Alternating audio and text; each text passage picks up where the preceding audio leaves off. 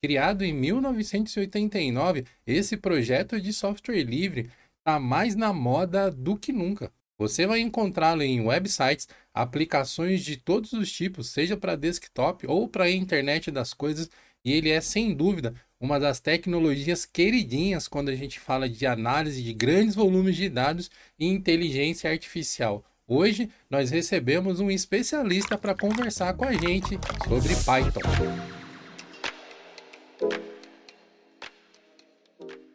Se você tem paixão por tecnologia, mas não sabe se programação é o seu caminho, junte-se a mais de 20 mil pessoas que já começaram a dar os seus primeiros passos no mundo da programação, graças ao curso online e gratuito do zero ao JavaScript da Tribe. Aproveite essa oportunidade que os nossos parceiros da Tribe estão oferecendo para você explorar o mundo da tecnologia. E não se preocupa, mesmo sem nenhum conhecimento prévio em programação, você está convidado para participar do curso online do zero ao JavaScript. E eu nunca canso de repetir que ele é totalmente grátis. JavaScript é uma das linguagens de programação mais utilizadas no mundo quando o assunto é colocar projetos na internet. Com esse curso, você vai aprender os conceitos básicos, praticando com mais de 40 exercícios em apenas 10 horas de conteúdo.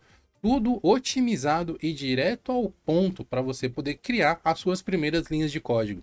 Você pode fazer o curso no seu ritmo, assistindo às aulas online. Venha fazer parte de uma comunidade de pessoas engajadas em aprender e a compartilhar conhecimento. Eu tenho o prazer de receber o Eduardo Mendes, também conhecido como Dunossauro nas interwebs. Eduardo, seja muito bem-vindo ao Diocast. Olá, pessoas. Muito obrigado pelo convite. Ed, muito obrigado à equipe inteira do Diolinux. É um prazer grande estar aqui para mim. E é isso, eu sou o Eduardo, Dinossauro. Prazer. Você tem um canal no YouTube, cara, quase tão antigo quanto o Diolinux, né? Seu canal é de 2011, inicialmente.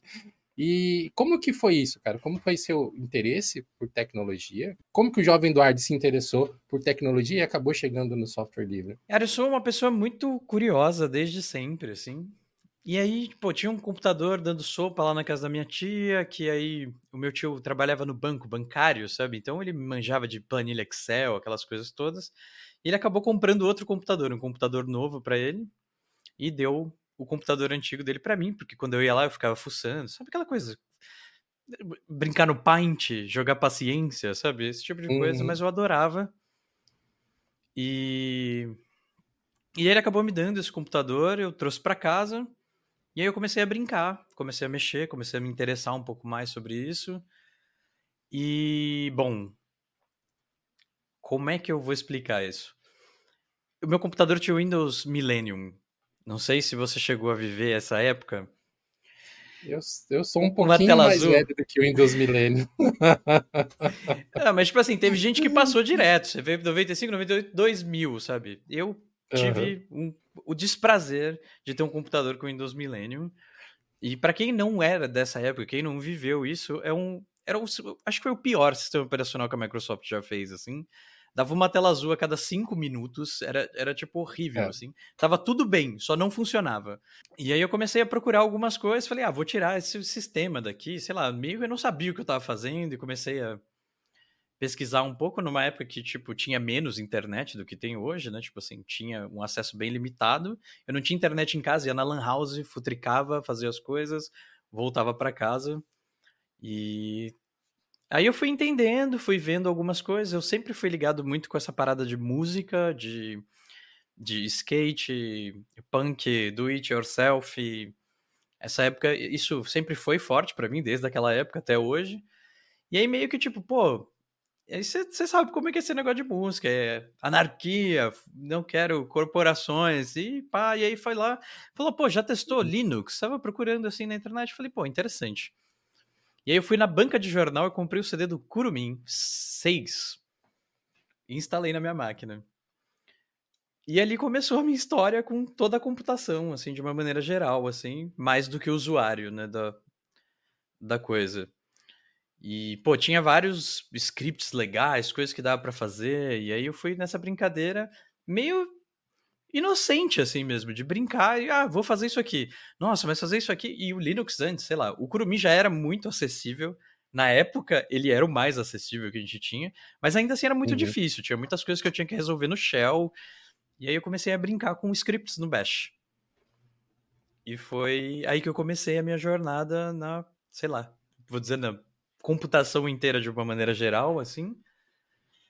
Mas na programação escrevendo pequenos scripts, coisas, coisas simples, assim, coisas simples. Sei lá, ah, liga o PC, abre três programas, sabe?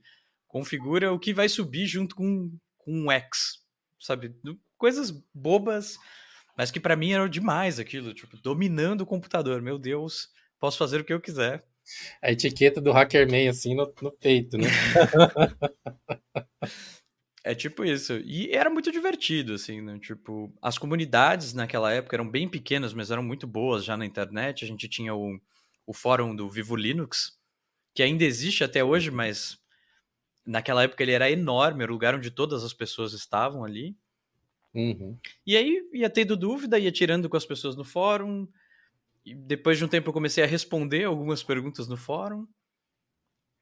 E e aí foi, comecei desse jeito, sem muita pretensão, eu só tava fazendo mesmo, assim, tipo, quero conhecer e fiquei. Até hoje. Saudoso Kurumin, cara. O Kurumin, ele tinha essa parada de ele ter muitos scripts que resolviam um monte de coisas. E lendo os scripts dava para você aprender coisa pra caramba sobre Linux. Eu aprendi muito sobre Linux fuçando o Kurumin assim. Ah, eu clicava nesse botão, ah, ele roda um script, olha que danadinho. Aí ela abria o script, ficava bagunçando esse script, quebrava tudo, instalava o, o Kurumin de novo. e assim seguia a humanidade, né? Talvez quem é mais novo na, no software livre hoje não faça ideia da mudança que foi o Kurumin dentro do Brasil, assim, para quem usava software livre. Existe uma galera que já era mais, como posso dizer, sei lá, mais hardcore mesmo em, em, software livre, em programação, e conseguia se dar bem com os Linux que tinham disponíveis na época. Mas para quem era mais entusiasta, tipo eu, assim, né? Pô, naquela época, Kurumin, sei lá, eu acho que eu trabalhava de office boy, não fazia nem ideia de que um dia eu ia trabalhar com alguma coisa relacionada com tecnologia. Cara, o, o ele abriu o mundo para mim, porque era botar e funcionar, sabe? Era uma, era uma das poucas distros que você botava e simplesmente tudo funcionava. Foi a primeira experiência que eu tive, assim, com Linux, né? Mas é bacana ver é, você teve essa, essa história também com o Curumim. E depois do Curumim, assim, como. Qual outra disso você adotou? Você virou um distro-hopper, ficou trocando malucamente de discos? Como é que foi a, partir daí? Do Curumim, eu fiquei, brinquei, vi que tinha algumas coisas, pedi um CD da Canonical do Ubuntu há muito tempo atrás, mas depois eu fui brincando com coisas um pouco mais. Instalei o, o Gentoo, depois eu dormi um tempo, anos no Slackware, fiquei muito tempo no Slackware, até eu migrar para o Arch, que é o que eu tenho usado agora. Eu uso especificamente o Reborn OS, que é um Sim. filho do Arch com instalador, porque, tipo assim, Embora eu saiba instalar o Arch Linux porque é chato pra caramba, tipo, eu não quero fazer isso toda vez, eu dou next, next, next. Falando do instalador do Arch, ele tem um instalador oficial, né, que é o Arch Install, mas é um script. Então, basicamente, todas aquelas perguntas lá que a gente fazia manualmente, a gente seguindo os passos da Archwiki, colocaram um, um loop lá e cada pergunta vai sendo respondida na sua ordem e no final você tem a opção de salvar isso. Parece um arquivo YAML para você poder uhum. depois uhum. simplesmente replicar aquela instalação. É bem legal, cara. A gente tem um, um, um tutorial no nosso blog muito bacana sobre o Art Install. Para quem está escutando o Linux e quer saber como instalar o, o Art manualmente, tem isso e também tem o nosso curso lá na área de membros também de instalação. Bem legal, recomendo. Mas, enfim, falando do, do Reborn OS, eu cheguei a testar ele também, eu achei bem bacana, cara. É uma distro muito interessante. Eu só achei ela assim muito gigante, assim, é, às vezes ela é meio assustadora, porque ela tem muita coisa, muita coisa. Sim. Né? E é por isso que eu gosto, porque tipo assim, eu tenho três ambientes instalados aqui, tipo assim. Eu uso o i3 quando eu tô fazendo as lives, no dia, dia normal eu uso o Gnome, e aí eu tenho algumas outras coisas que eu gosto de ficar testando. Pô, e no instalador ele já me dá a opção de falar, pô, instala todas as interfaces. Pô, legal, massa, resolve. Que são coisas que depois você tem que ficar catando no arte, que é muito chato. Tipo assim, putz, qual que é o nome do gerenciador de discos do Gnome? O Baob. N não sei qual é. Tipo, pô, é muito. E o legal dele uhum. ser grande é exatamente essa coisa que eu gosto, porque meio que já vem tudo pronto. dando sequência nessa sua aventura aí com, a, com as distros, né? Você acabou migrando, então, o Arch Linux. E, mas nessa época, você já estava é, envolvido mais profissionalmente ou ainda era um hobby? Você ainda estava é, apenas fuçando ali nas distribuições Linux? Foi um hobby, tipo assim, pô, até hoje ainda é, né? Tipo assim, eu sou aquela pessoa que gosta de ficar configurando coisas. Mas, tipo, quando isso. Eu tinha. Eu era muito novo. Quando, quando eu entrei nisso, eu devia ter uns 14 anos, assim, tipo. Eu, eu não tinha nada para fazer, literalmente. A minha a minha diversão era ficar ali. Eu ia pra escola, saía para andar de skate e mexer no computador. Basicamente era isso. E ficava tentando quebrar as coisas, né? Tipo, ah, vamos instalar isso aqui. Será que se a gente muda isso aqui, funciona do jeito que precisava funcionar? Sabe? Esse tipo de coisa. Sempre foi muito hobby, assim, muita uma questão de diversão, assim. Nunca foi sério. Tipo, depois acabou virando sério, né? A vida aconteceu, a gente vai, faz uhum. faculdade, foi rolando, mas, tipo, para mim ainda é do mesmo jeito ainda. Eu vejo uma coisa nova, eu quero quebrar meu sistema operacional, eu falo, eu vou instalar isso aqui, eu quero ver como funciona. Então, sempre, sempre mantendo essa curiosidade com essas coisas novas e às vezes coisas antigas também são legais de mexer. Pegar para, ah, vou fazer um Linux from scratch. Eu fiz isso no ano passado, comecei a fazer do zero. Eu, eu gosto, assim, sei lá. Eu acho é. que é, é, é, é, meu hobby é esse, assim. Eu curto ficar fuçando também. E é difícil, às vezes, explicar para as pessoas que não têm essa veia de querer ficar quebrar para poder consertar e, e, no conserto você aprende como é que a parada funciona. Às vezes é uma coisa difícil materializar para as outras pessoas isso. Né? Tipo a minha esposa mesmo, que é totalmente fora da tecnologia. Assim, ela é podóloga, ela é de um lance mais de humanas, assim, de cuidado tal.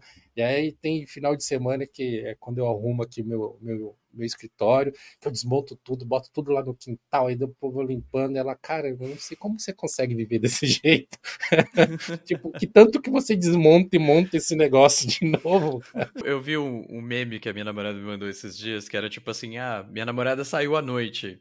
O que, que eu tô fazendo? Aí tá tipo com um copo de de café tirando o que quer para limpar o teclado, sabe? Tipo assim, é, é, isso. Tipo, literalmente, é o hobby é esse. Eu não sei explicar também, é difícil externalizar essa coisa. Eu tenho confiança que os ouvintes do Geocache aqui, muitos se identificam com isso também. Quanto mais você estuda sobre Linux, sobre qualquer coisa assim, sempre tem onde você se aprofundar mais. Às vezes é no detalhe do detalhe do detalhe, mas sempre tem alguma coisa diferente. E, e para quem tem essa essa gana de estar tá sempre aprendendo uma coisinha diferente. É, é, muito legal essa variedade. E uma, uma parada que eu aprendi depois que eu comecei a participar das comunidades de software livre.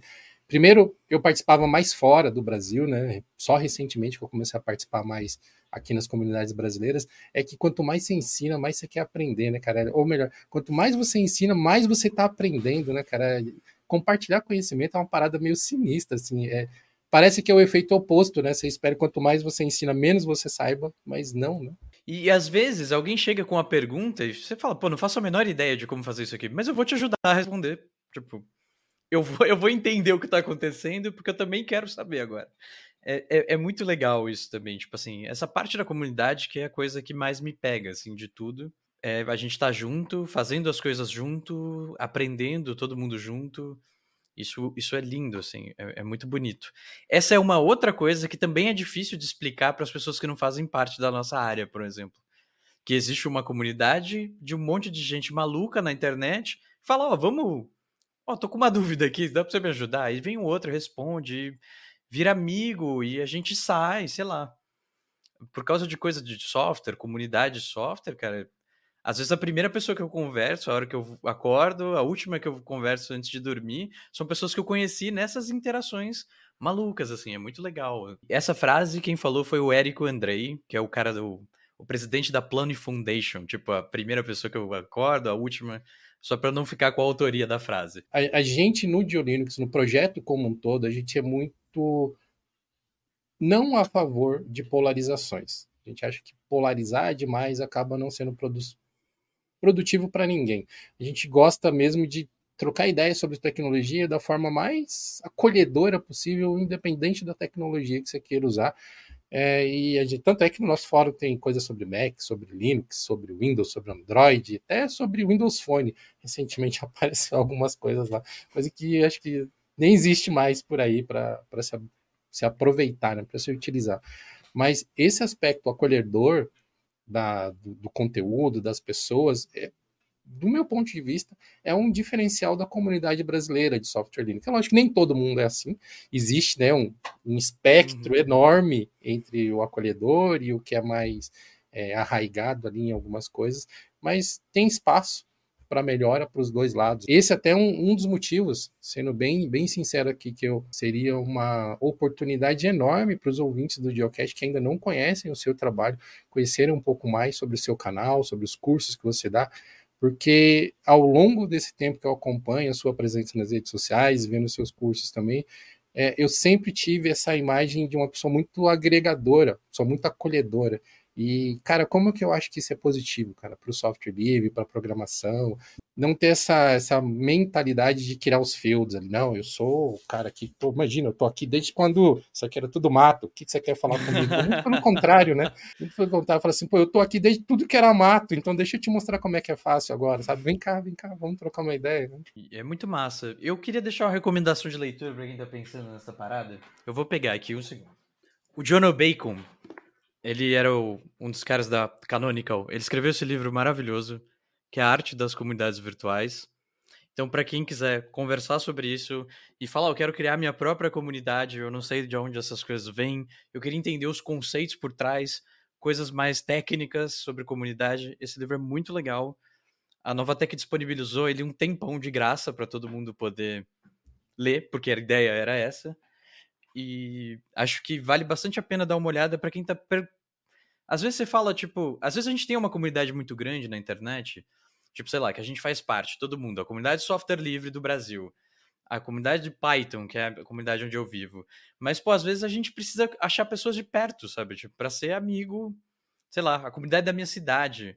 Será que a gente uhum. consegue se juntar e organizar uma parada? Isso também é muito legal. E com as pessoas mais próximas, é lindo também, porque, tipo, são pessoas que você conhece, pessoas que você pode ver, pode tocar no amiguinho, né? Eu sei que a gente está ainda no resquício de distanciamento social, mas é tipo, né, coisa bonita de ser, assim, sabe?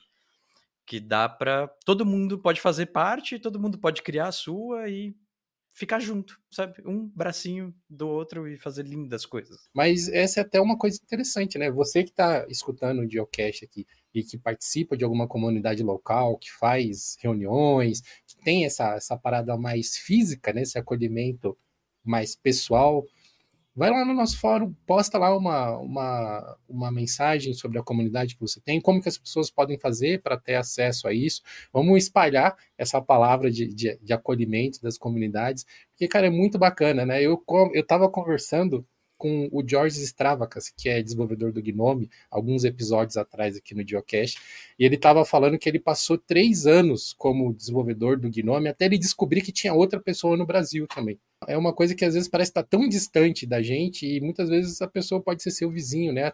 Não muito tempo atrás até eu descobri que tem uma pessoa que mora, sei lá, uns três quarteirões aqui da minha casa que é membro lá do Fórum de Linux também. Ainda não calhou da gente sair para né, confraternizar, tomar uma cerveja, alguma coisa assim, mas falei, caramba, né, que, que improbabilidade, né, num lugar tão Sim. distante assim que é a internet, você encontra uma pessoa que provavelmente eu já esbarrei na rua e não sabia que era que era ela, né? E você falou que você é um cara da música também, é um cara das, das artes, assim. Fala um pouco mais sobre isso, cara. Eu até já fiz essa, essa observação aqui no Geocache, cara. É impressionante a quantidade de programadores e desenvolvedores que eu conheço que são músicos, cara. Eu tô começando a achar que tem uma certa, uma, uma certa correlação ali com isso. Pô, eu, eu, sempre gostei de música, assim, de punk rock hardcore, assim, coisa pesadona, assim. Indicações de bandas para quem quiser ouvir, escuta aí o Sugar Cane, Dead Fish, bandas legais do Brasil. E, cara, eu tocava guitarra, sempre toquei muita guitarra. E depois que eu comecei a programar, a coisa abre mais o leque ainda, porque tem a galera que faz programação criativa.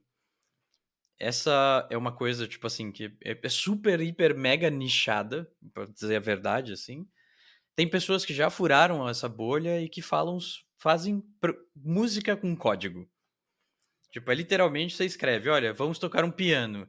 O piano vai tocar a nota dó, si e lá ao mesmo tempo. Legal. E você vai codando isso, programando, e você vai codando vários instrumentos e tudo mais. Tem muita coisa assim que dá para fazer com programação e música.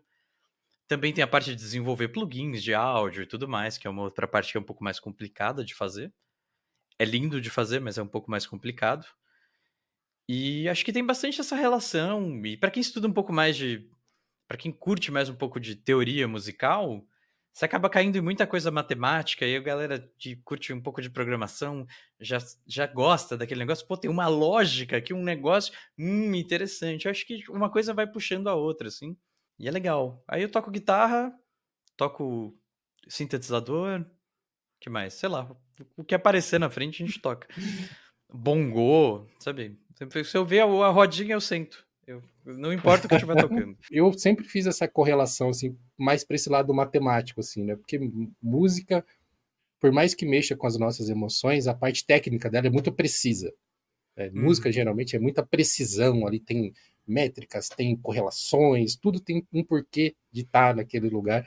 E eu sempre fui mais para esse lado, assim, né, de tentar entender por que, que programadores gostam tanto. E eu não estou tão errado assim, não, né? Você é a segunda pessoa que já acaba meio que direcionando nesse, né, nessa, nessa análise também. E a gente tem um demográfico bem grande aqui de ouvintes do Geocast, membros da comunidade de Linux, que são pessoas que se interessam pela carreira de programação. Além de estar em alta hoje em dia também, é um, é um mercado que sempre atrai muito essas, essas mentes mais inquietas, assim, né? É, meu, sei lá, da, das dificuldades, talvez, que você passou quando você estava começando, o que, que você poderia dar de dicas para as pessoas que estão hoje tentando se inserir nesse meio de programação, assim, sabe? Alguns, talvez, bons caminhos, ao invés da gente focar na parte negativa, tipo os erros que as pessoas cometem, vamos focar nas coisas positivas, essas coisas bacanas que elas poderiam estar tá fazendo para acelerar essa, esse crescimento delas? Olha, eu vou dar uma opinião muito impopular, então me desculpem já antes, logo de princípio. Eu vou dizer o seguinte: quem quiser aprender a programar, desenvolver essa habilidade, tenta achar uma coisa que você gosta, um problema que você queira resolver para fazer isso aí.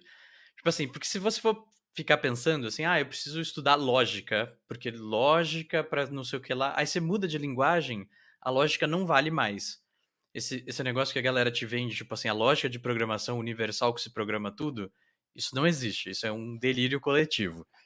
Linguagens têm propriedades específicas, então procura uma coisa que você gosta. Tipo assim, fala. E, e quando eu falo uma coisa que gosta, eu não tô falando exatamente de tipo, olha, procure um problema XPTO da caixa da padaria que você quer resolver. Não tô falando disso. Tipo, quer aprender a programar? Tem um, uma IDE dentro do Blender. Você pode programar lá dentro. Fala, nossa, vou fazer a minha própria figura geométrica que se mexe, gira. É lindo. Dá para fazer. Ah, eu gosto de impressão 3D, fabricação digital. Sério, dá para rodar programação no, no corte a laser. Dá para rodar programação, sabe? Em todos os lugares tem coisa de programação. Às vezes você precisa fazer uma coisa que é muito chata, sei lá, uma tarefa. Tarefas repetitivas de escritório, por exemplo. Ah, eu tenho que pegar aqui entrar em cinco sites, baixar não sei o que lá, preencher três planilhas. Cara, dá para fazer isso com programação. Eu iria muito mais nessa direção de tipo, escolhe uma coisa, um problema que você quer resolver, uma coisa que vá te, te dar prazer em fazer. E aí você sai, ó, como é que eu faço isso aqui com programação? Essa pergunta você joga no Google, dali você consegue indo para frente, sabe? A, a minha dica é muito mais essa do que pensar em tipo assim, nossa, preciso programar porque o mercado está emergente e eu preciso arrumar um emprego. Eu, eu, eu entendo, de novo, eu entendo que tem pessoas que precisam arrumar um emprego e que focar nisso é uma parte importante. Mas o destrave inicial, aquele primeiro contato, eu acho que pensar numa coisa, sabe, numa relação de vou ter um emprego com isso, eu acho que não é muito saudável, porque você se pressiona, você quer aprender aquilo que você viu na vaga de emprego. E, e às vezes essa coisa nem é para você, sabe? Você fala, pô, vou aprender isso aqui porque tá dando uma grana. Aí você, sabe, você vê aquele começo, desencana e fala, ah, isso aqui não é para mim. E às vezes é muito para você, mas você tá tentando aplicar no lugar errado, sabe? Essa parada de, nossa, vou para o mercado de trabalho, sei lá, quero virar desenvolvedor mobile, desenvolvedor web front-end. Tenta dar uma fugida disso, dessas dicas tipo padrão de mercado de trabalho e dá uma olhada no que dá para explorar. Dá para fazer jogo, dá para fazer automação, dá para fazer scripts no seu próprio sistema operacional. Às vezes tem aquele softwarezinho que você queria, sabe, uma extensão do seu do Gnome. Fala, hum, acho que eu consigo fazer isso aqui com algum script. E acho que esse tipo de coisa é muito mais legal porque é satisfatório de fazer. Você está pegando uma coisa que é tua, do teu domínio, do teu ambiente, e está tentando aplicar o mundo na programação, em vez de pegar e tentar aplicar a programação, a força bruta em você, assim, sabe? Tipo, ah, não, eu vou aprender porque eu preciso arrumar um emprego. E aí vão falar, ah, mas e a linguagem de programação? Qualquer uma. Não importa, sabe? Tipo assim, você consegue fazer quase tudo com todas as linguagens. Você tá no Linux, você tem o shell do Bash, dá para fazer com Bash script qualquer coisa que você precisar. Ah, não, quero aprender Python, Perl, não sei, Java, Qualquer linguagem é boa, qualquer linguagem dá para resolver o problema, porque a gente entra, vai pesquisar, pesquisa no YouTube, que linguagem de programação eu aprendo? E aí você vai olhar 50 vídeos e cada um desses 50 vídeos vai te dar uma resposta diferente. Então pega, olha, tipo assim, porque naquele primeiro momento, igual a gente faz com distro, instala o Fedora, o Ubuntu, o Debian, depois você fala, ah, eu gostei mais desse aqui, tenta dar o primeiro passo com cada coisa e esse que você fala, ah, isso aqui me identifiquei mais com isso. Abraça e não importa o que os outros vão falar, tem vaga para todo mundo, assim. Tem linguagens mortas que não tem mais manutenção, que tem gente contratando para dar manutenção nisso, sabe? Então, essa coisa de, ah, preciso aprender X, Y, Z, não, não se apega nisso. Tenta se apegar, fazer uma coisa legal, fazer uma coisa divertida, aprender uma coisa nova, mais do que pensar, tipo assim, isso aqui vai me dar dinheiro. Beleza. Faz esse o seu segundo passo, não o primeiro. Não, cara, eu achei essa, essa visão muito bacana. E, e, faz todo sentido com a, a visão que eu estou tentando passar para o meu filho. Por exemplo, eu tenho um filho pequeno, de 11 anos. E muitas vezes eu vejo colegas assim já direcionando: não, meu filho vai estudar não sei o quê, meu filho vai estudar não sei o quê, ele vai. Tipo, tentando meio que direcionar para os caminhos que eles não trilharam ou para os caminhos que eles trilharam e querem que a criança replique. E até hoje, assim, eu nunca falei para meu filho: você vai ser isso ou você vai ser aquilo. Eu sempre pergunto para ele, o que, que, que, que te interessa? O que, que você quer ser? Já parou para pensar nas possibilidades? Tipo, eu trabalho com comunicação, sua mãe trabalha com saúde, você tem uma tia que é jornalista, tem ali o nosso amigo que é advogado, olha quantas coisas legais e tal. E ele está bastante interessado numa área aí de transportes urbanos, mas com 11 anos já está interessado nisso. Então eu falei, bacana, por que não? Né, ir para esse caminho também. Então eu, eu, cara, eu acho tão bacana esse lance de você pegar coisas próximas de você para solucionar, para solucionar ou para tentar melhorar de alguma forma e a partir daí você tirar o aprendizado. Foi mais ou menos assim que eu comecei com Linux, porque lá atrás, lá atrás, nos meus primeiros computadores, eu simplesmente eu não tinha grana para comprar o Windows. E eu não queria botar o Windows pirata. Não que eu nunca tenha feito isso, mas eu não queria fazer isso. E aí eu, cara, como que eu resolvo isso? Eu não quero ter, eu não quero continuar usando o Windows que eu estou usando, mas eu também não quero botar um Windows pirata nessa máquina. E, e, essa foi uma das, uma das muitas coisas que também me levou na direção de software livre, de Linux e tal. E eu acabei aprendendo muito sobre isso.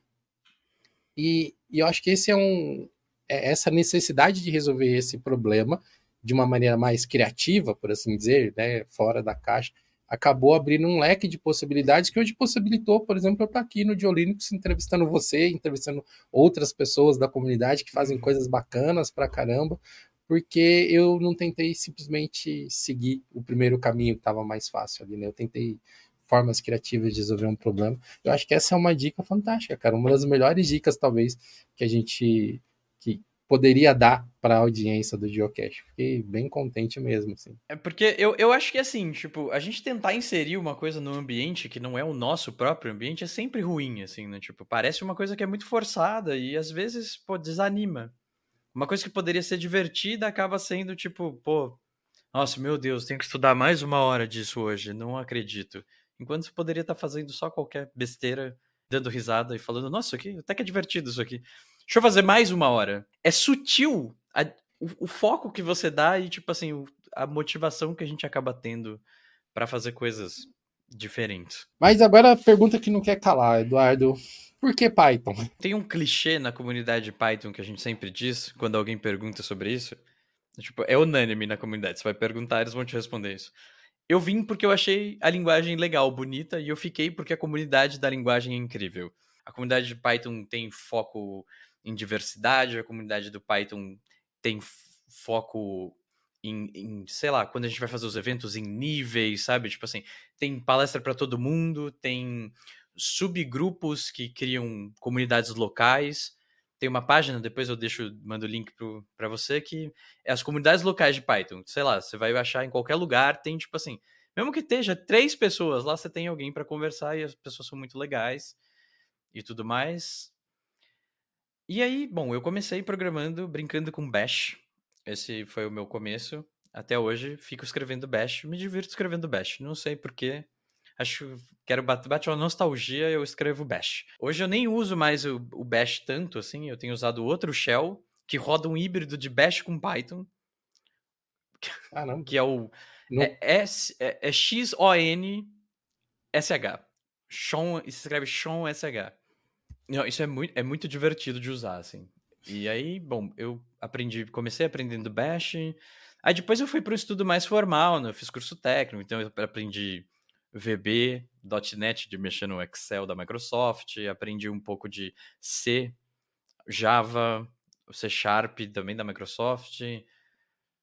Aí na faculdade eu vi algumas outras coisas também. Mas eu, eu decidi aprender Python por conta da própria comunidade, assim, sei lá, eu fui no evento, conheci a galera e falei, pô, isso aqui é legal, vou, vou ficar com isso aqui. E depois eu aprendi outras coisas novas, sei lá, eu uso o GNU Emacs como editor de texto, e o Emacs, para configurar ele, você tem que programar ele. A configuração dele é programável e a gente usa Lisp para fazer isso, que é outra linguagem de programação, aprendi um pouquinho, aprendi um pouquinho de Haskell, que é uma outra linguagem que eu gosto bastante, tem até uma tatuagem de, do, do Lambda aqui.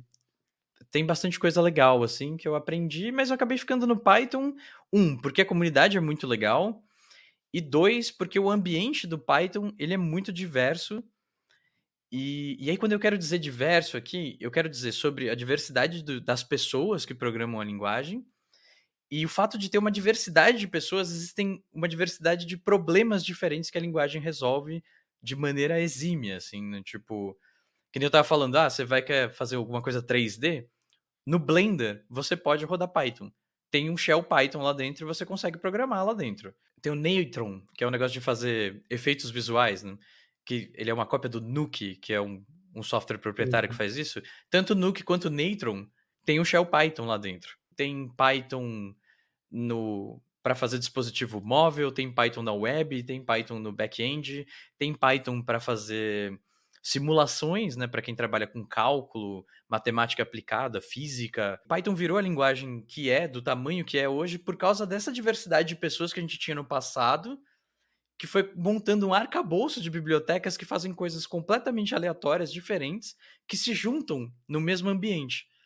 E isso é muito legal, né? Porque você fala, ah, quero manipular um, um array multidimensional, um tensor, mas eu preciso fazer isso animado 3D dentro do Blender.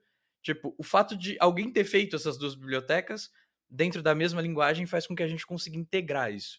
Então, acho que a coisa mais legal do Python para mim, tirando a resposta clichê da comunidade, porque, mas eu também acho, mas é essa diversidade do Python rodar em todo lugar. Sei lá, você quer aprender um pouquinho de Python, todo mundo que está ouvindo aí provavelmente tem Linux. Abre o seu terminal digita Python. Ele já está instalado na máquina. Então, pô, é, é só usar. E essa é a coisa que me pegou, assim, mais do que outras coisas. Eu reconheço que Python tem vários pontos fracos, assim, várias coisas que não são boas para fazer em Python. Sei lá, dispositivo, aplicação para dispositivo móvel em Python, dá para fazer? Dá para fazer. É a melhor solução que a gente tem? Não é. Mas existe a opção de fazer.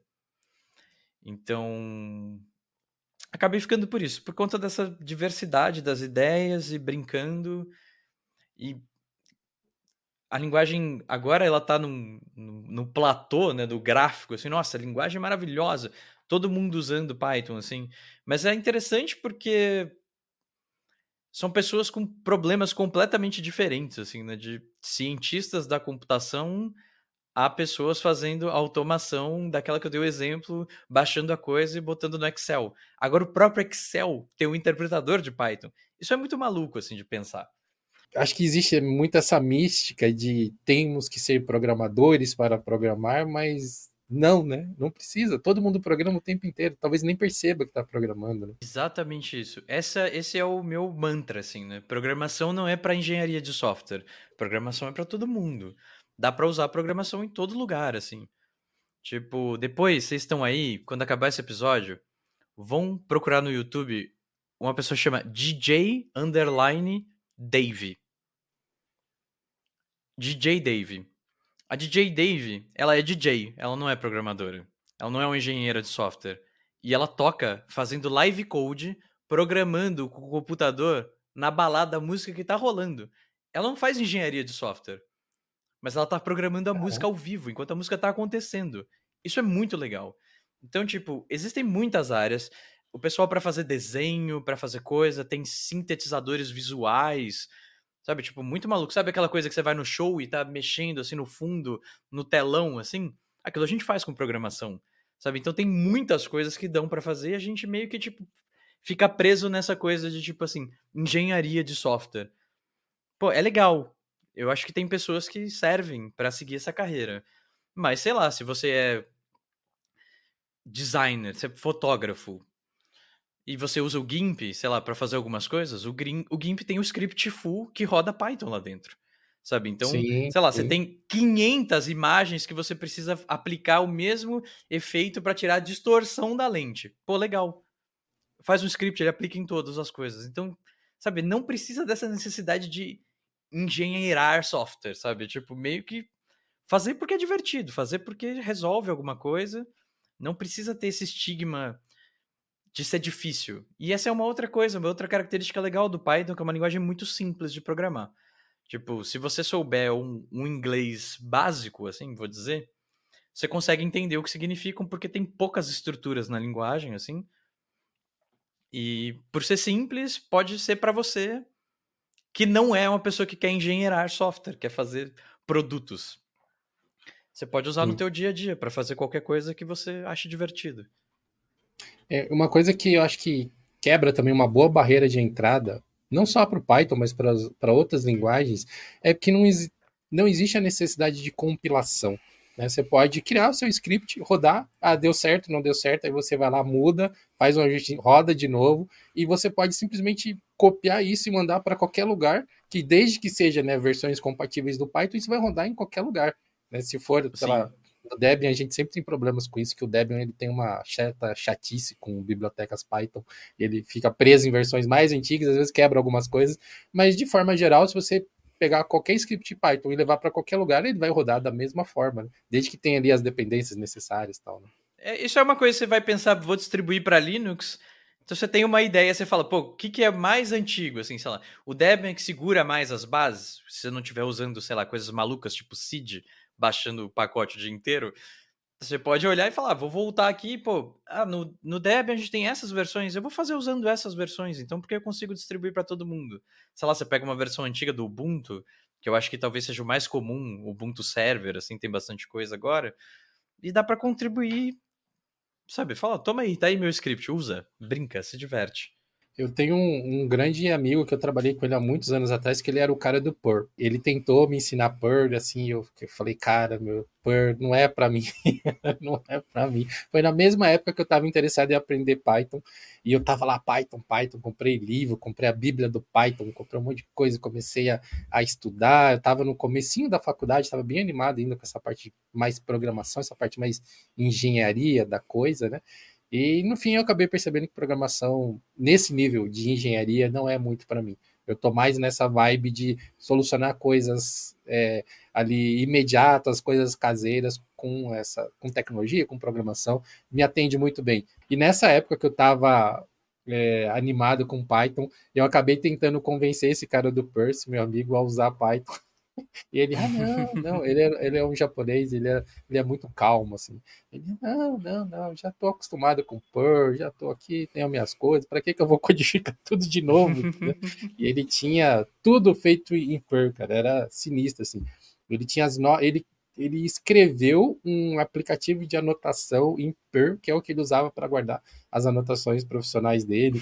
Ele fez uma um, um robozinho, um script que lia todas as anotações para ele poder fazer um search mais efetivo, assim, tinha umas paradas assim sinistras. Ele gostava bastante disso, de Perl, e foi, foi um pouco assim pelo pela quantidade de coisas que eu via, pela quantidade de problemas que eu via que ele resolvia com Perl, que eu acabei me animando a aprender Shell e depois aprendi um pouco de Python também. E, e, são as ferramentas que eu meio que venho usando, assim, sempre que tem uma oportunidade, até hoje, né, cara? Mas foi. Começou com isso, vendo uma pessoa que estava solucionando os problemas imediatos dela ali, né? Pô, mas é, eu acho que assim, pô, programação pode ser para todo mundo e é para ser divertido. Meu irmão pequeno, tu falou que tem um filho pequeno, tem um irmão pequeno.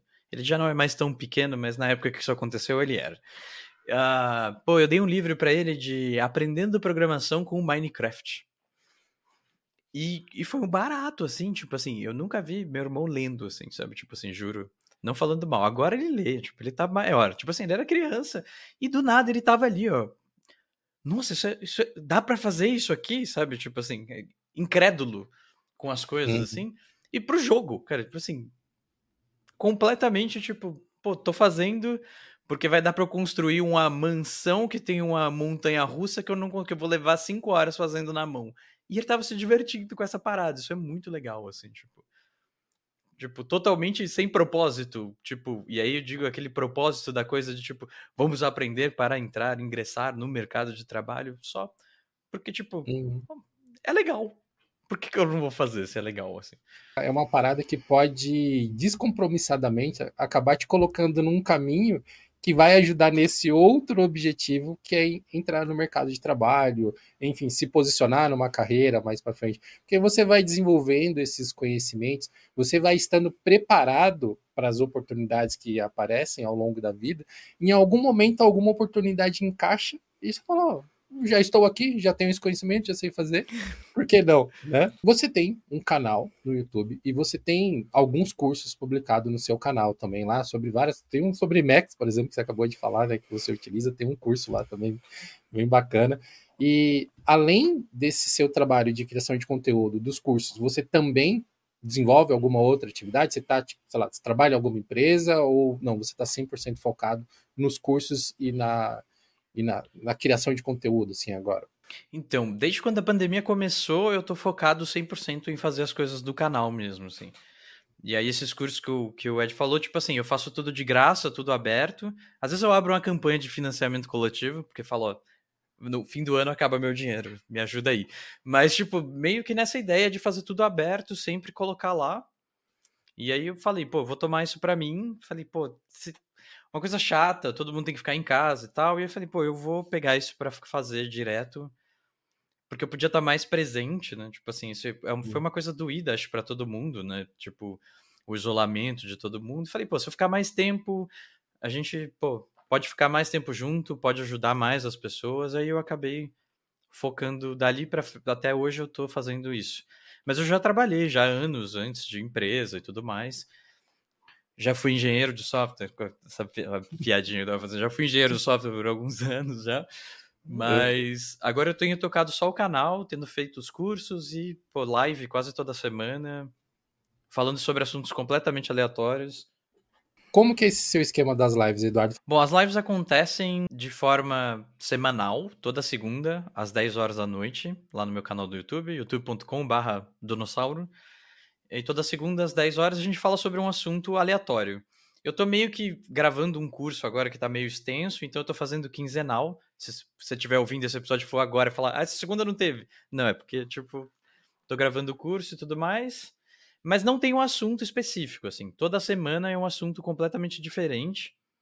E aí eu, eu faço um planejamento a cada sete semanas, eu faço uma live respondendo perguntas de qualquer gênero, falo, pergunta se quiser. Eu abro a live e eu vou respondendo, se eu souber a resposta, claro. Se não, eu conheço alguém que sabe, e aí eu falo, ó, fala com pessoa tal que ela resolve para você. Mas eu tenho focado, sei lá, toda semana eu tento trazer, toda, todo o meu planejamento eu tento trazer uma live técnica, tipo, nesse sentido de, olha, engenharia de software, e uma live de programação criativa. Ah, vamos fazer um jogo, ou a gente vai fazer música, ou a gente vai fazer edição de vídeo com Python, sabe? Qualquer coisa desse sentido. E aí meus planejamentos vão variando dessa forma. O pessoal que elenca, né, que pede os conteúdos, e aí depois eu vou organizando, falar essa semana dá para eu falar disso, disso, disso, disso, e aí eu vou intercalando assim. É assim que funciona o canal. E aí agora tá, vai rolar um curso, mas aí vai sair vídeos, né? Então não, não é de live. E eu ainda não tenho a data para falar que vai começar dia X. Não, foi mal. Você pode comentar com a gente qual que é esse curso? É um curso sobre Fast API. É uma forma de fazer desenvolvimento web back-end com Python. É um framework relativamente novo e desenvolvido por pela galera aqui da, da América Latina, o que é mais massa ainda, assim. E vai começar, são aulas, a gente vai do zero, assim, zero, entenda, tipo assim, zero do framework, tem que saber um pouco de Python para acompanhar. E até a gente colocar no ar em produção, assim, é sobre isso que é o curso. Então, a gente vai fazer uma aplicação web de back-end inteira em umas 12, 13 aulas, se eu não me engano. Vai ser, vai ser divertido. 12 aulas significa que vai ser um conteúdo bem denso, então, né? Acho que é bastante coisa para ser abordada para pegar da, do zero até a, a aplicação publicada. Né? Cada aula tem mais ou menos uma hora e pouco, assim, né? Tipo, corto, aquele corte rapidão, TikTok, assim, para caber tudo em uma hora, mas é legal. Se quiser, eu posso falar o URL aqui, já tem algumas coisas. A parte escrita do já tá toda lá, que é o API do zero.donossauro.com. Se entrar lá, tem. Todo o curso já tá escrito, né? Eu já fiz, agora eu tô fazendo. Já fiz a roteirização, tudo tá lá. Se quiser seguir o curso, fazer, já pode fazer. Para quem gosta de ler. Eu entendo que tem gente que prefere ler, tem gente que prefere no vídeo, então eu acabei fazendo nos dois formatos. O escrito já tá pronto, pode ler e fazer, já tá tudo lá. E aí para os vídeos eu ainda tô produzindo, mas daqui a pouco eles aparecem lá no canal. Para você que se interessou por esse curso, a, URL vai estar tá aqui na, na, descrição desse episódio, né, no post desse episódio. Se você estiver no YouTube, é só clicar lá no link do post do blog, que lá no blog vai estar tá todas as URLs completas para você poder é, seguir o Dinossauro nas redes sociais e acessar o curso e ver o canal dele, enfim, todas as informações bem completas lá. Mas agora você tocou num ponto, Eduardo, que me lembrou numa parada meio pitoresca aqui. Enquanto eu estava lendo as coisas no seu canal, visitando o seu canal, eu vi um dos seus vídeos mais antigos que tem uma correlação bem interessante com essa parada que você acabou de falar para quem gosta de ler. Porque há muitos anos atrás o Diolinux, o Dio, o Jonathan, né, tinha feito um vídeo falando sobre como que o Google estava mudando um pouco o paradigma, como que as pessoas se relacionavam com escrita, com armazenamento de informação. Um dos vídeos mais antigos que você tem é falando exatamente sobre isso, né, dando um, um react. Olha, 11 anos atrás já estava fazendo react. 11 não, acho que uns 10 anos atrás. Né? Acho que esse é o primeiro vídeo do meu canal. Se tiver um mais antigo que esse, provavelmente sou eu tocando violão, mas pode ser que seja depois desse do, da resposta do Jonathan. Pô, eu não lembro, assim, pô, faz muito tempo e eu não reassisti agora. Pega de sur... Pego de surpresa, falou, ó, oh, vi esse vídeo aqui. Uh, mas eu lembro que a gente tava falando. A discussão era sobre, tipo assim, mudar o paradigma do aprendizado, da leitura, da forma de consumir conteúdo. E aí o Jonathan tava falando sobre isso, como o Google tem mudado a coisa, afetado o esquema de como a gente busca e armazena informações pra gente mesmo, né? Porque agora você não precisa mais ter, sei lá, uma estante cheia de livros, você pode procurar tudo na internet, você tem um Kindle, você pode buscar no Google ou falar no, sei lá, qualquer IA generativa, que seja no, sei lá, no Chat GPT, no Bard. O que não tem é, o que não falta é opções aí para você falar sobre isso. E, e aí nesse, nesse vídeo eu tava conversando, eu tava falando, né, toquei nos pontos mais antigos, eu adoro filosofia, eu sou mestrando em, em, em filosofia. Oh. Tudo bem, assunto para outro, outro dia isso.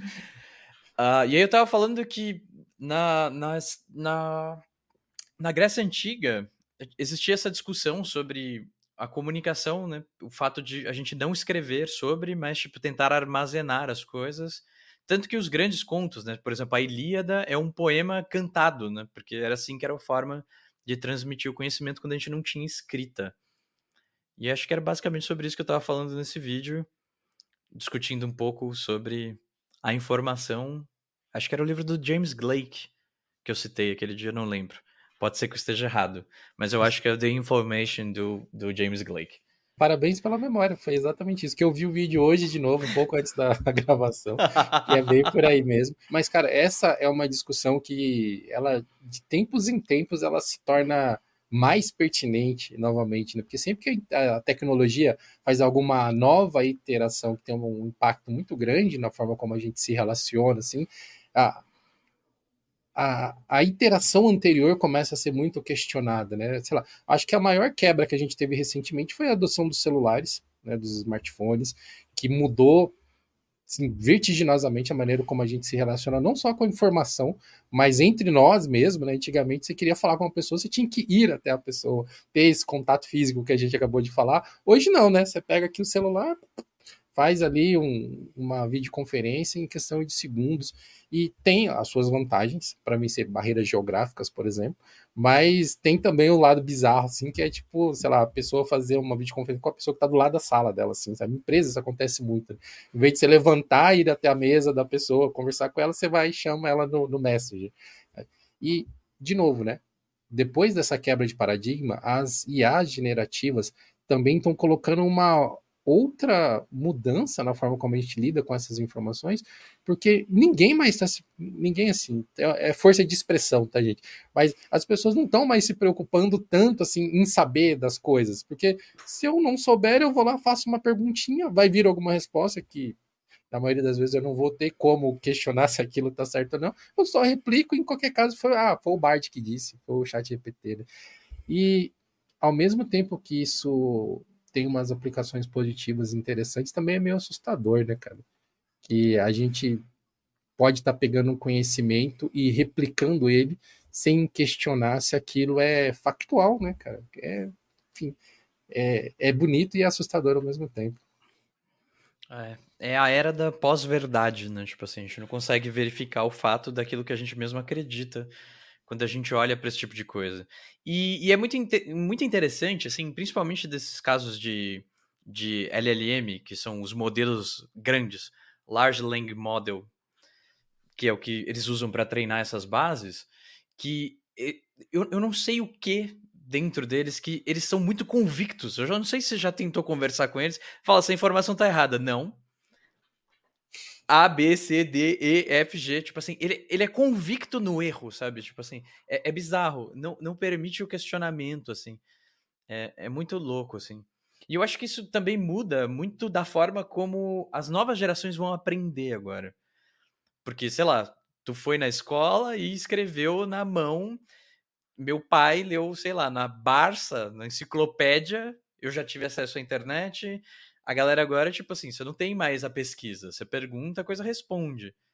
Isso muda até o cenário de como a gente aprende, né? O cenário do aprendizado. Você vai falar, ah, faz um trabalho aí sobre a Revolução Francesa. Beleza. Oi, chat GPT. Oi, Bard. Me conte o que você sabe em 200 palavras sobre o que é a Revolução Francesa.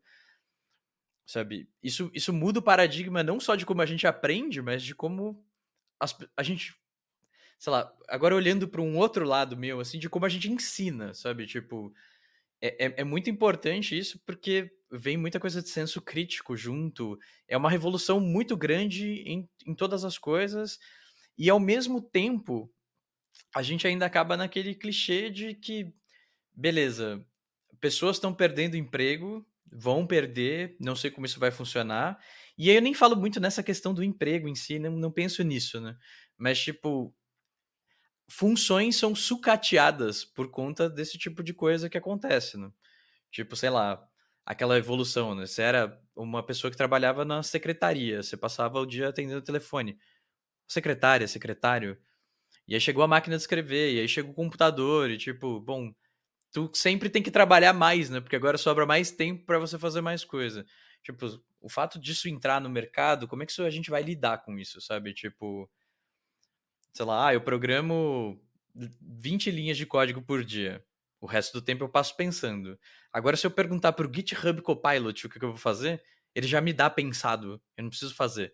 E o que, que acontece comigo? Eu trabalho menos ou eu trabalho mais? É uma questão muito mais complicada, né? antropologicamente falando, do que a gente pensar na relação da adoção da tecnologia ou não, assim, né? Estão acontecendo algumas quebras, por exemplo, a gente vê hoje, a gente está falando de programação, coisas ao redor da programação aqui, e esses layoffs, né, essas demissões tal, que estão rolando por aí. Ao mesmo tempo que existe muita gente sendo demitida, existem muita gente falando assim que ah, tá faltando programador, né? Tá faltando pessoas programar que, com conhecimento para programar. As duas as duas coisas provavelmente são verdades. Então, muita gente perdendo emprego e tem muita, muitas vagas que não conseguem ser preenchidas. Mas eu, eu presto muita atenção no meio, na intersecção entre essas duas coisas, que é pode ser que uma parcela significativa desse, desse demográfico ele está muito indo nessas ferramentas superficiais, tipo aprender com um Copilot, aprender um chat GPT, aprender, sei lá, com um Bard, e, e não aprender como resolver um problema, por exemplo. Porque quando você tira essa camada superficial que meio que pensa por você, pode ser que você trave. Né? Eu já vi isso acontecer, tipo, na minha área de que eu sou tenho um pouco mais de vivência, que é marketing, comunicação, criação. Existem muitas pessoas que elas estão acostumadas a trabalhar com scripts, com roteiros, e se você tira aquilo dela e fala, meu, agora eu quero que você pense, o que, que você acha? A pessoa tem um bloqueio ali, sabe? Ela, ela precisa daquela primeira empurradinha que hoje essas hum. ferramentas geração, gera, gera, generativas tem, estão dando, né, cara? E é uma coisa meio viciante que pode ser perigosa no longo prazo, né? Pelo menos essa é a opinião que eu tenho. Assim. O que, que, que você pensa disso, Eduardo? Eu acho, sinceramente, que a gente vai aprender uma coisa que a gente perdeu há muito tempo como como comunidade de seres humanos, que é como fazer boas perguntas. Porque agora você tem que saber o que você quer perguntar. Antes não dava para perguntar nada. Você não perguntava pro Google, você não pergunta por livro. Você não pergunta pra enciclopédia. Sabe? Tipo assim, sei lá, se isso foi indexado com a pergunta junto, talvez você conseguisse achar, né? Mas agora vem essa coisa de o que eu tenho que perguntar, né? Tipo assim. E, eu acho que isso é bom, de uma certa forma. Tipo assim, como tudo, é aquela dualidade, né? Tipo, é bivalente sempre. A gente vai ter que aprender a perguntar. E o que, que a gente vai perguntar é o que vai mudar a forma. Como eu posso colocar isso de uma maneira bonita, assim? De uma forma que faça sentido lógico. O que vai mudar é como a gente faz as perguntas para obter as respostas que a gente precisa. Porque quando a gente sai desse primeiro superficial, assim, da etapa superficial, você vai perguntar o que é Revolução Francesa? Beleza, a gente chegou num lugar, mas, tipo assim, se, se ele não te deu uma informação, sei lá, de quem é que tava, que rolou aquilo lá na praça, não posso falar porque o YouTube, o YouTube não gosta desse tipo de coisa. Mas quem que é. foi a pessoa que aconteceu aquilo lá? Se não falasse nada sobre isso no texto, você não tem para onde evoluir a partir dali, né? Então, tipo assim, você vai ter que elaborar outra pergunta. E, e nessa elaboração de perguntas, meio que vira aquela coisa que a gente tem de, de frameworks, né, de trabalho, né? Tipo assim, ah, quem, quando, por quê, onde, sabe? Meio que eu, eu vejo que a gente volta meio para a mesma questão, só que não respondendo por nós mesmos, né? Pegando as respostas geradas por alguma outra coisa, que é um modelo que aprendeu de sabe-se lá onde porque você não sabe com que, que ele foi treinado, com que dados que vieram dali. Esses dados poderiam mesmo estar ali. Sim, e, e apesar da, das tecnologias generativas, assim, elas não estarem aí de ontem, né? A, a, popularidade do chat GPT dessas ferramentas é só um, um evento passageiro, porque essa tecnologia está aí desde muito antes, né? Ela só não estava indo empacotada de uma forma que todo mundo conseguia consumir, consumir, né? Era uma coisa mais acadêmica, mais limitada a alguns nichos, assim. Mas, cara, tem. A, a gente está só no começo dessas discussões, cara. Eu, eu realmente não sei. Eu não, eu não consigo visualizar todos os caminhos para onde isso deve caminhar, mas eu, eu firmemente acredito que existe uma, uma gama positiva muito grande é, que, que vai ajudar muitas pessoas a ter acesso a informações e conhecimentos que talvez seriam mais difíceis de você ter acesso, porque agora está catalogado de alguma forma, mas por outro lado tem esse problema. Né, que, é, que você acabou de citar, que as coisas foram catalogadas com a permissão de quem também, né? Tem coisas, tipo assim, éticas nas próprias respostas, assim, sei lá, o modelo não responde certos tipos de pergunta que você quer fazer para ele. Sei lá, Tipo, tem coisas que você não pode perguntar que ele não tá afim de responder. Só que, tipo, você acha que o modelo foi treinado para não responder esse tipo de pergunta? Sei lá, coisas ilegais, por um exemplo. O modelo não te responde isso, mas por que, que ele não te responde isso? Ele foi programado para isso? Não, estão pagando uma galera que trampa lá na África recebendo 2 dólares por dia, tá ligado? Para fazer esse bagulho. Tipo assim, olha como isso é escandaloso de tantas formas. Cara, é muito bizarro pensar nisso, assim. Eu. É, é melhor eu sair desse assunto, senão eu vou cada vez mais fundo. Cara, tem tanta coisa que permeia o nosso dia a dia que eu acho que o, é, esse, esse debate mais filosófico ele acaba muitas vezes botando umas luzezinhas assim no nosso caminho que a gente muitas vezes nem percebe. É igual, uhum. Muitas vezes, eu, eu já citei aqui no Geocast uma vez que eu tinha um professor de filosofia, o professor Itamires, que eu estava longe de ser o melhor aluno da turma dele. Eu tinha muitas dificuldades na matéria dele, na verdade. Mas hoje, mais velho, eu vejo muito valor em coisas que ele explicava, conhecimentos que ele passava na, na aula dele inclusive para lidar com as pessoas. Porque, por exemplo, tem o, o, o discurso socrático, né, que é um, uma coisa que se ensina ali no ensino médio e tal. E o entendimento que eu tive das aulas dele sobre essa parte do discurso socrático é que eu preciso entender o seu ponto. Você precisa entender o meu ponto. E de forma alguma a gente tem que chegar num consenso. A, gente não uhum. precisa concordar, basta que a gente entenda os argumentos um do outro. E essa é uma parada que eu aplico há muito tempo na, nas comunidades que eu participo, eu não preciso concordar com o que as pessoas estão postando. É lógico que existe uma margem que a gente tem que traçar ali de, de respeitabilidade sim, sobre sim. É, respeitabilidade, legalidade das coisas que estão sendo ditas tal. Mas, de forma geral, no trato diário, assim, conversando com as pessoas, cara, eu posso discordar de você e mesmo assim a gente vai tomar um café ali sem problema nenhum. Porque a, a, nossa bagagem, a nossa a forma como a gente se formou é tão diferente que, na verdade, seria mais impressionante se a gente pensasse igual, né? não uhum. o fato da gente pensar parecido, né? é pensar diferente. Né? Não, e essa coisa das ideias é uma coisa muito legal, porque é a única coisa que a gente chega cada um com uma e vamos todo mundo embora com duas, né? Tipo assim, a gente aprende e não perde isso, né? Tipo, é imaterial, né? É, é muito interessante. E cada um tem aquela coisa, a gente vai, a gente não concorda. Mas a partir do momento em que eu vejo o teu, o teu ponto de vista, a gente consegue, sei lá, estabelecer um melhor diálogo daqui para frente. E isso é bonito, porque soma, sempre soma. Tipo, trocar ideia sempre soma. Discussões, né? Mas é que discussão você pode levar a palavra para o outro lado, né? Tipo assim.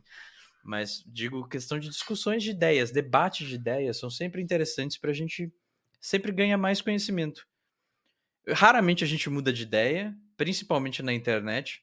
Isso é estudado mesmo, a galera, paper de psicologia, não funciona, você não muda a opinião de ninguém na internet, mas o fato dela ter lido o que você escreveu já diz muita coisa. Já. Mas muitas vezes as pessoas elas têm esse algumas crenças que estão tão enraigadas assim, são tão fortes para ela, que quando você apresenta uma coisa diferente, o primeiro o primeiro movimento é sempre ser defensivo. Né? Uhum. Não, imagina que absurdo. Caramba, onde já se viu programar em Python para celular? Você tá maluco? vai, ser algum, vai ser alguma coisa assim, entendeu? Mas depois que, que passa esse momento mais acalorado das discussões, a pessoa pode acabar descobrindo que tem coisas, tem implicações que faz sentido para aquilo. Né, que, que uhum. em, em, alguns momentos aquela ideia que para ela parecia tão absurda se encaixa em alguns cenários, né? E, enfim, Pode ser que ela não mude imediatamente, pode ser que seja um processo longo de tempo, mas não, fica aquela, aquela semente plantada que pode gerar alguma coisa melhor depois, né? E Sim. eu vejo muito isso na nossa comunidade de software livre, né? Tem tantas discussões que começam pequenas e depois viram coisas totalmente diferentes, né, cara? Vários exemplos assim na história do software livre. Né?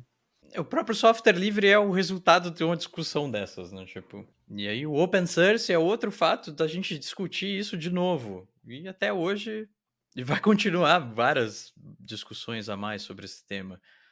E é legal, é, é massa. É por isso que é o legal dessa coisa, tá falando, tá entre pessoas se, se todo mundo mantiver o mínimo de educação, a gente vai muito longe, sabe? Tipo assim, isso é bonito demais. Questione ideias, não pessoas. Parece uma coisa tão simples de fazer, mas no final das contas, às vezes é meio complicado, assim. Muito, porque, muito. por causa desse lance de levar pro, pro lado pessoal, assim, né? Tipo, imagina, você falou que você usa Gnome aí, que absurdo. Cadê? Cadê? É mais legal. É, enfim, tem, tem cada discussão tipo essa, que é um exemplo desse, assim, mas que é tão recorrente na comunidade. E, é, sei lá, eu gostaria de ver essas coisas acontecendo cada vez menos, assim, sabe? De, de uhum. Desses bairrismos, assim, essas coisas. É, mas é difícil, né? Porque a gente tem um apego emocional com as coisas, né? Também é, é difícil. No primeiro momento, você vai falar, tipo. Eu sou uma pessoa muito reativa quando alguém vem falar comigo, tipo assim, ah, falar não sei o que open source. Eu falo, não é open source, é software livre, por favor. Não gosto de licenças permissivas. MIT, Apache, não quero saber disso, sabe? Tipo assim, eu sou uma pessoa desse jeito, tipo assim. Eu não, é uhum. é GPL ou a GPL, não tem isso, sabe? Sabe, tipo, esse tipo de discussão, assim, eu já eu sou muito reativo nesse quesito, assim. É GNU, sabe? Tipo. Mas é, às vezes, tipo assim, depois de um tempo você vê que, tipo assim, pô, não faz sentido, tá levando essa discussão pra esse lado, tipo. Beleza, tá, tá legal, usa essa parada aí, tá tudo certo. Não, não vamos brigar por isso, mas no primeiro momento aquilo bate, assim, você fica tipo, ah, não. Tipo, eu acho que eu entendo um pouco disso, porque é que, tipo, você já tá em um momento do seu movimento dentro do, do software, assim, das comunidades, que algumas discussões já foram discutidas tantas vezes que você já não quer mais voltar naquela parada de novo, né, cara? A gente vê isso com alguma frequência até. Ah, uma sim. pergunta recorrente que a gente responde lá no, no, na nossa comunidade é: ah, qual é a distribuição melhor para coloque aqui a, a atividade que você quer fazer, qualquer que seja, sabe? Tipo, a resposta certa não existe, cara. Não existe. Você pode conseguir o mesmo resultado com praticamente qualquer distribuição Linux Sim. disponível no mundo, sabe? Mas mesmo assim, as pessoas, de acordo com as preferências delas, elas tentam tipo, montar uma narrativa assim de essa aqui é melhor por causa disso. É, é uma, ah, a minha namorada me fala uma coisa assim, tipo, em pleno século 2023 a gente tá falando isso de novo, tá ligado? Tipo assim. século 2023. Eu, sabemos que está errado gramaticalmente, é pela piada. Caso algum uhum. professor de, de português esteja ouvindo a gente, é, é, é piada, mas é isso, pô, em pleno século 2023, a gente tá discutindo isso ainda, tá ligado? Tipo assim, pô, de novo. Usa busca, tá ligado? Tipo, tem, tem vezes que dá vontade de falar, pô, você já buscou ali no campo de busca? Vê se alguém já perguntou isso aí que você tá perguntando.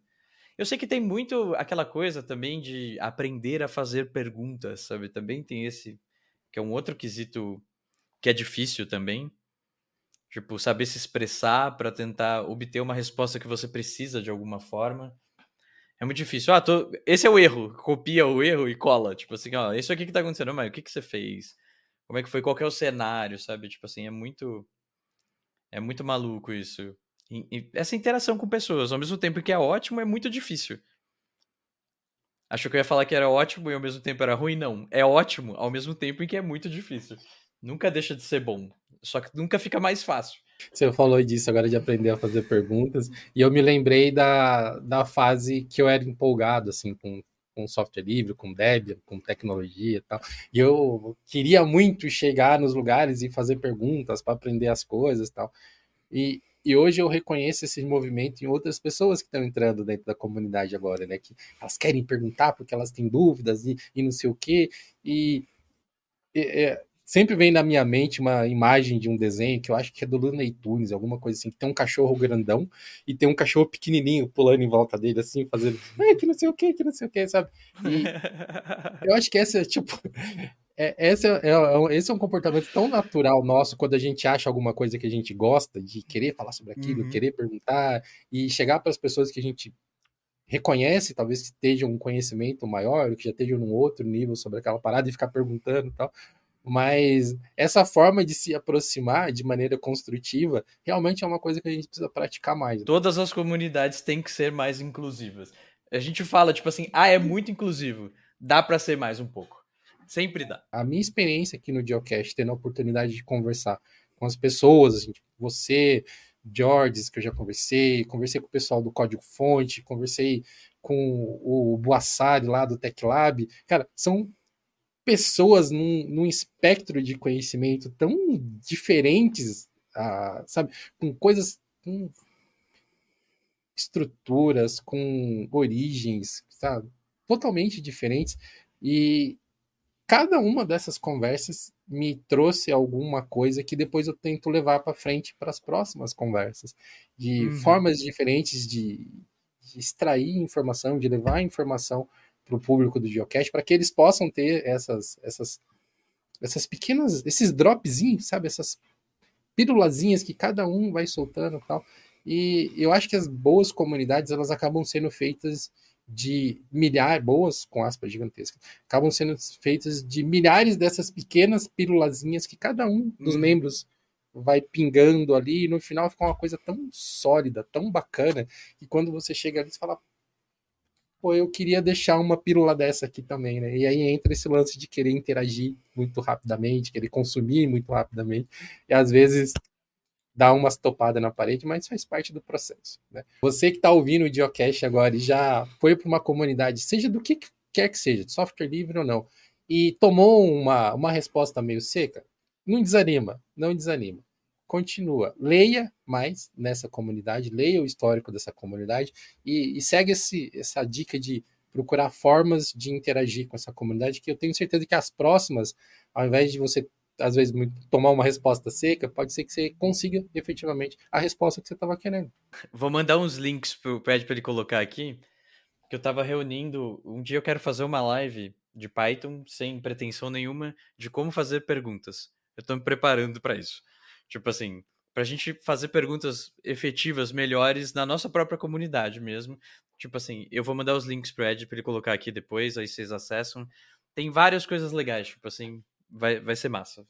Fica referências aí depois. Então, fala para as pessoas como que elas podem apoiar os seus projetos e também manda um salve aí, fala como que funciona a comunidade de Python aqui no Brasil, para quem se interessou e quer saber como que ele pode chegar mais perto dessa comunidade. Quem precisar falar comigo, quiser, tiver necessidade, eu sou arroba Donossauro em todos os lugares que você pensar. Se você quiser me ver falando asneira no Twitter, se quiser um pouco mais sério no Mastodon, se quiser um pouco mais descontraído do YouTube e assim vai. Tem na Twitch, YouTube, ah, no TikTok, estou começando a fazer algumas coisas lá, mas aí é só de música, eu não vou fazer coisas de programação. Na verdade, é programação com música, mas não vou explicar nada de Python lá. E bom, como é que funciona? A galera me ajuda em campanhas de financiamento coletivo, a gente tem os membros lá do canal do YouTube, mais a campanha, uma campanha que a gente tem no Apoia-se, que é o apoia.se barra live de Python. E basicamente assim que eu tenho pagado as contas com a comunidade, todo mundo dá uma força. Ah, é cincão, dezão, um café, as coisas acontecem, tipo assim. No final das contas a gente junta todas as migalhinhas e sai com o papo cheio. Tem alguns cursos, algumas coisas de Python lá no meu canal, assim, que são cursos fechados. A maioria das coisas são lives, a gente já tá na edição, tipo, 250 de lives semanais. Mas tem alguns cursos, tem coisas legais, cursos sobre automação, essas coisas de, ah, preciso automatizar interações no browser, que a gente tava brincando e falando, tem um curso sobre isso lá. Tem um curso introdutório de Python lá no canal, também é legal, se alguém quiser falar, ah, quero aprender. Mas você viu, você me conheceu aqui, você sabe que eu não vou falar nada sério. É tipo, quantidade de pão na padaria, traçando, sabe? É tipo, é coisas bestas, assim, com exemplos não tão realistas, mas é divertido. E agora tem esse novo de web que vai sair, vai começar a sair daqui a pouco, que já tá pronto em texto. E acho que é isso. Se quiserem falar comigo, arroba Donossauro em qualquer lugar. Eu tenho vários interesses em música, software livre, Python. Eu sou hard user de GNU Emacs, então se precisar de força, de alguma força com Emacs, não sei porquê alguém que vai querer usar um editor de modo texto em 2023, mas se quiser, pode conversar comigo que eu adoro e tem material lá no meu canal também sobre isso. A comunidade de Python brasileira existe uma organização que a gente chama tipo assim jurídica, que a gente tem que chamar PIB, que é a Associação Python Brasil. Então, caso você já programe Python ou tem interesse em saber, a gente tem uma associação que é quem toma conta dessa coisa de dinheiro, pô, precisa fazer um evento, precisa alugar, não sei aonde, mas dá uma procurada sobre a PIB, você vai conseguir achar todos os links. A gente tem a wiki da Python Brasil, que tem muita coisa, tem lista de exercícios, lista de curso, um monte de coisa você pode entrar lá e acessar, é tudo de graça. Dentro dessa wiki tem uma página da comunidade local, comunidades locais, e aí eu acho que se eu me recordo, só tem um estado brasileiro que não tem uma comunidade local de Python. Eu não lembro exatamente qual é. Não vou chutar porque as pessoas vão ficar bravas comigo se eu errar. Então, então tem todas essas comunidades. A gente se reúne em vários lugares, em vários momentos. Todo ano a gente tem uma conferência grande, que é a Python Brasil. Todo mês de outubro acontece. Esse ano vai ser em Caxias do Sul, no Rio Grande do Sul. A gente faz eventos é, maiores regionais todo ano também. A gente tem a Python Sul, a Python Sudeste, a Python Norte, a Python Nordeste. E além disso, tem os eventos mais fragmentados, que são aqueles tipo, que a gente chama de meetups, que a gente se encontra no final de semana e fala: ah, vamos se reunir hoje para fazer um evento, que, mas na verdade a gente vai sábado de manhã para a gente poder dar um rolezinho sábado à tarde, todo mundo junto. Sabe? Aquela coisa, tipo, a gente vai, assiste três, quatro palestras e fica junto, se conhece, faz amizade. Aí, se quiser, tem os canais oficiais da Python Brasil, tanto no Twitter quanto no, tem no Twitter, no Instagram. Eu acho que tem mais alguma rede que eu não sei o que é. Eu vou mandar todos os links pro Ed depois. E que mais? A comunidade de Python tem várias pessoas muito legais. Vocês podem também seguir na internet se estiverem procurando para conhecer pessoas. A gente tem o Luciano Ramalho, que é uma pessoa incrível, que eu gosto muito, que é o meu mentor no Python, uma pessoa super gente fina. Você pode achar ele escreveu um livro, o livro mais incrível de Python, que é o Fluent Python em português ele chama Python Fluente. Ele está de graça na internet, pythonfluente.com ou .com.br, confirma o link depois. E tem o livro inteiro, o livro é maravilhoso e ele está todo disponível de graça. O livro foi publicado pela O'Reilly nos Estados Unidos em inglês e a tradução para português está de graça e lindo demais. O que mais que a gente tem? A gente tem grupos interessados em coisas específicas como SciPy, que é a comunidade de Python científico. A gente tem uma galera da Algorave, que também é muito interessante, que é o pessoal que faz música com programação, se quiserem procurar depois também. A gente tem a comunidade de mulheres no Python, que é o PyLadies. Então tem vários lugares também distribuídos. Tem São Paulo, no Rio, BH, tem muitos lugares.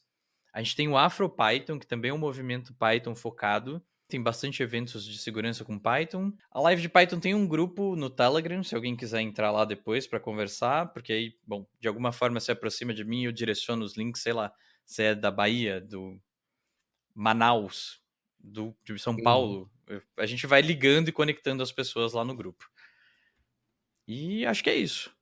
Eu não imaginava que tinha uma, uma diversidade e uma organização tão grande assim, né? Me parece, assim, uma das comunidades com ao mesmo tempo que ela tem mais fragmentações, não é de fragmentações, né? Ela tem muitos escopos ali ao redor de um mesmo assunto, né? Que acaba atingindo esses nichos pequenos. Eu achei tão, tão bacana, cara. Vou me informar melhor sobre a comunidade, achei bem bacana. Achei esse papo muito fantástico também, Eduardo. Novamente, muito obrigado por ter participado aqui do Geocast, ter disponibilizado seu tempo para trazer esse, esse, conhecimento aqui, trocar essa ideia com o nosso público. Obrigado aqui, vocês fazem um trabalho incrível para a comunidade brasileira. O Dio, principalmente por muitos anos no YouTube, cara, tipo assim, é bizarro ver o quanto ele cresceu dentro da própria plataforma e como como criador de conteúdo, né? Assim, um abraço, Gil, se você estiver vendo isso em algum momento. Obrigado à comunidade inteira de vocês agora, do Dio Linux, pelo convite. E Ed, valeu demais, cara. Tamo juntão aí, obrigado.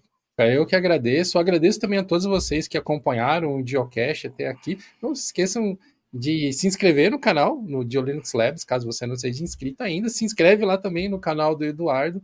Acompanha as lives de Python para você aprender mais de maneiras bem humoradas sobre uma coisa tão bacana que é programação e resolver problemas. E a gente se vê no próximo episódio do Geocast.